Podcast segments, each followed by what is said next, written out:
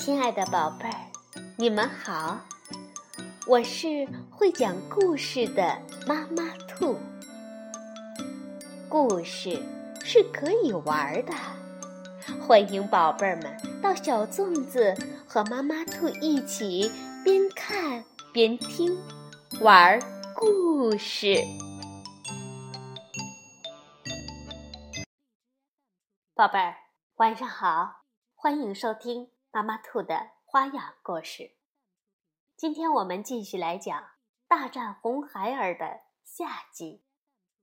上次说到，悟空被八戒救起，却浑身酸疼，架不起筋斗云，便派八戒去南海请观音菩萨。八戒驾云离去，却说那妖怪回到洞中，不知悟空的生死。又怕他再去请救兵，就又出了洞，架起云头四下张望。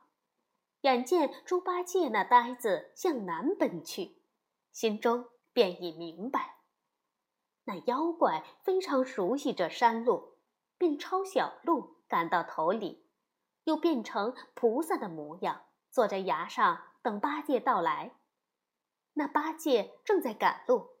抬头却见观音菩萨正坐在崖前，他也不辨真假，跪倒就拜，将悟空交代的话又说了一遍。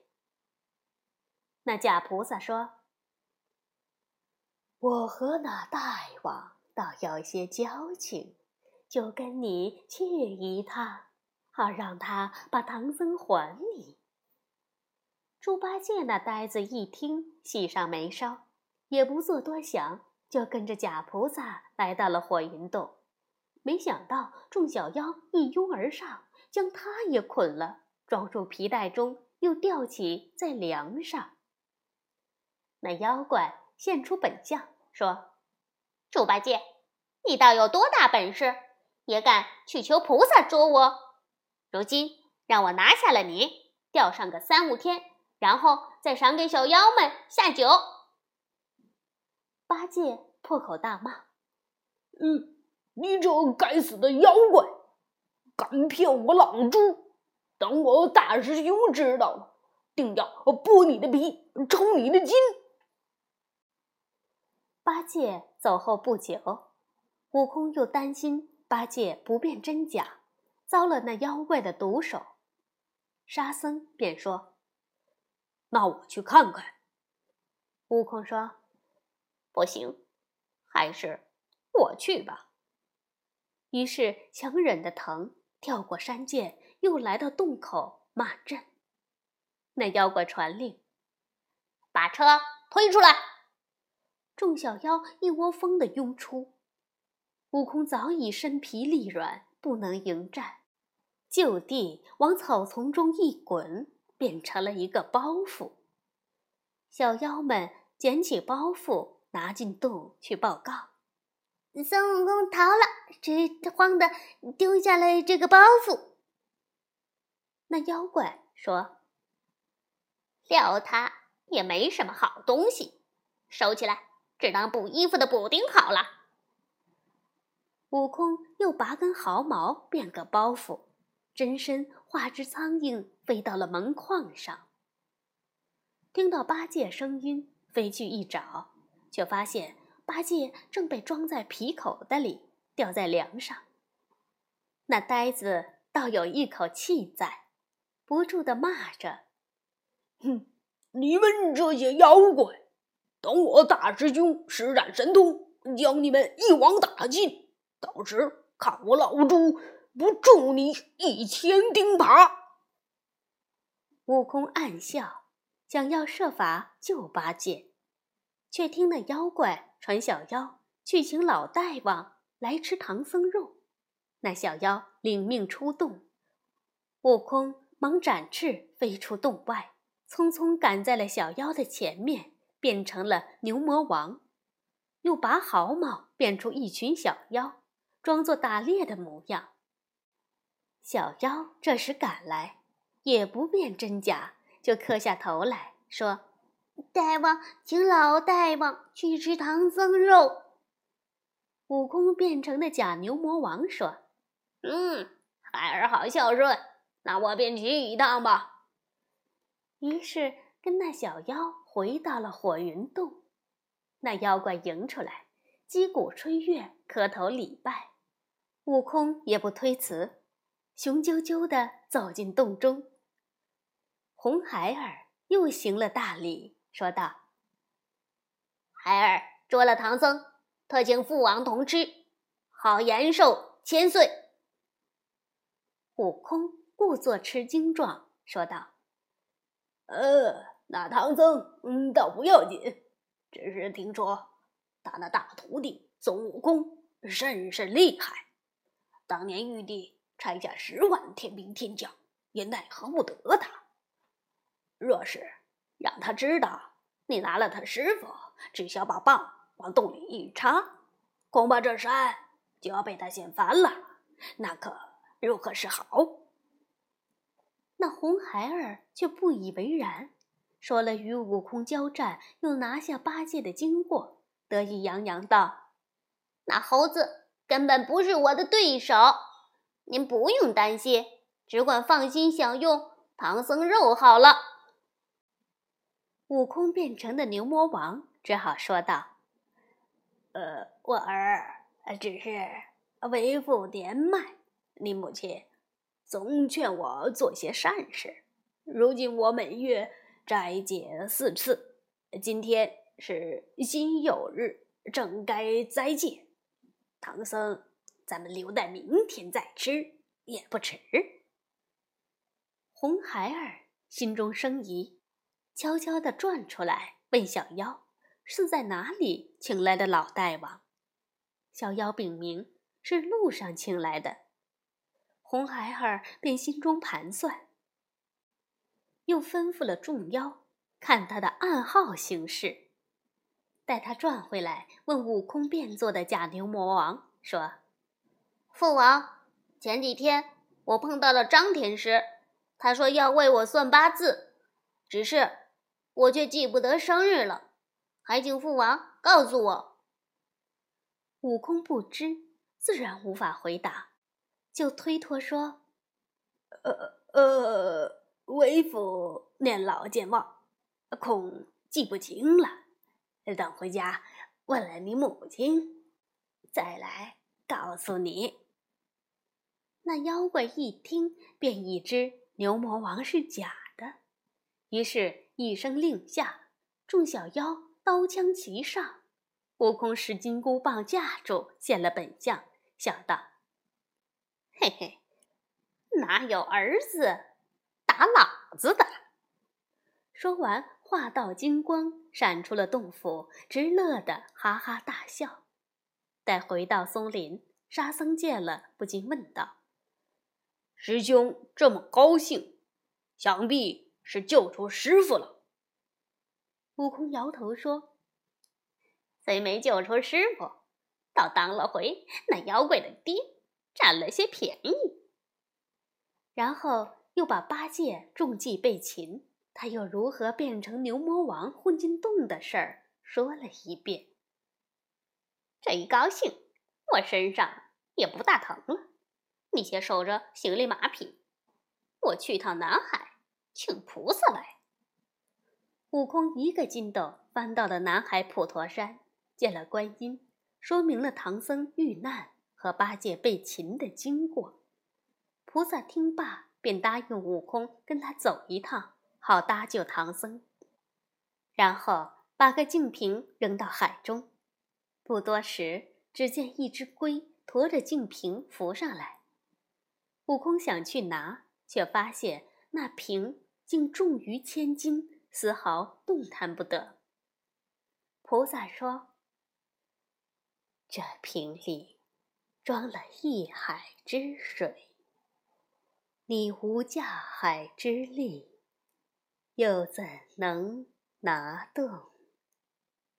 说罢，让木吒上天，找他的父王李天王借了三十六把天罡刀。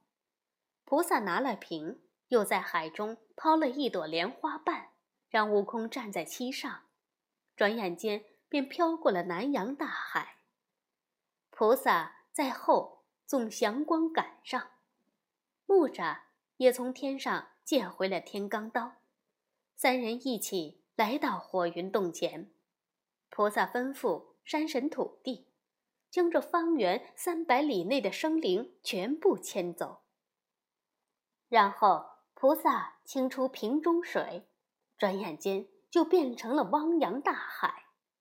接着又把天罡刀化成七宝莲台，自己坐了上去，又让悟空伸出手，在手心里写上个“迷”字，叫他将红孩儿引到此处。悟空领命来到洞口，高声叫阵。妖怪，快快开门！红孩儿正忙着要吃唐僧肉，不让小妖应门。悟空心中焦躁，就一棒将门打破。红孩儿顿时怒火高涨，挺枪出战。悟空见他斗不过几回合就要走，于是将手心展开。那红孩儿看到“迷”字，便不由自主。跟着悟空而走，等来到了假南海，看悟空闪到了菩萨身后，那妖怪不屑地笑道：“这就是你请来的帮手吗？”说完，挺枪就刺，菩萨也不还手，只闪身避在空中。那妖怪冷笑一声，说：“哼，什么脓包菩萨？”红孩儿。见了那莲台，倒生出好奇之心，说：“带我坐上莲台玩玩。”说着，便闪身上了莲台，也学着菩萨的样子盘膝坐下。菩萨在空中用条杨柳枝一指，喝了声“退”，莲台立即现出天罡刀的原形，将那妖怪的屁股、大腿。纷纷刺穿，血流如注。那妖怪强忍住疼，伸手拔刀，没想到那刀又悉数变成倒钩，不能退出。那妖怪慌了，只好向菩萨哀求饶命，又说情愿皈依佛门。菩萨再用杨柳枝一指，将那刀尽数退去。妖怪仔细一看，皮肉完好无损，竟连个疤痕也没有。他脱困之下，又开始反悔了，骂道：“你这菩萨使的什么障眼法？”说完，拾起枪就刺向悟空。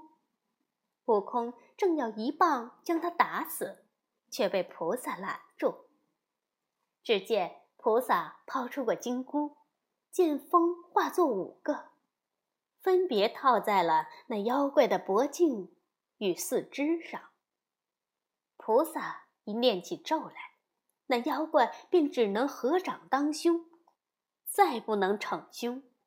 菩萨说：“阿弥陀佛，当初如来赐我金、锦、进。”三个孤儿，这金箍儿给了唐僧来收服你，金箍儿用作收服黑风怪，而这金箍儿就收服红孩儿，让他跟在我身边，做个善财。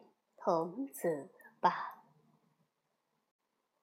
悟空赖皮道：“唐僧这一路多灾多难，又是肉骨凡胎，没什么法术，吃尽了苦头。不如请菩萨再赐我些法力，也好能顺顺当当保他西去求经啊。”菩萨摇头笑道。你这无赖的猴头！说罢，从杨柳枝上摘下三片叶儿来，变成了三根救命毫毛，按在悟空的脑后，说道：“这三根毫毛，在紧急时用，便能救你性命。”菩萨为收服红孩儿的野心，便在转回时让他一步一拜，直拜到普陀山。于是红孩儿就拜了五十三拜，这也就是童子拜观音的来历。五十三参，参参见佛。待悟空又回到松林，向沙僧说了请菩萨降妖的经过。二人又杀回山洞，将那群小妖尽数除了，然后又放下八戒，救出唐僧。唐僧得知这回是菩萨前来相救，急忙向南参拜。而此时，菩萨早已带着红孩儿远去了。好，宝贝儿，大战红孩儿。我们就讲完了。红孩儿，号圣婴大王，住在浩山孤松涧火云洞，是牛魔王与铁扇公主的儿子。红孩儿是乳名，是一杆丈二火尖枪，又在火焰山修炼三百年，练成了三味真火。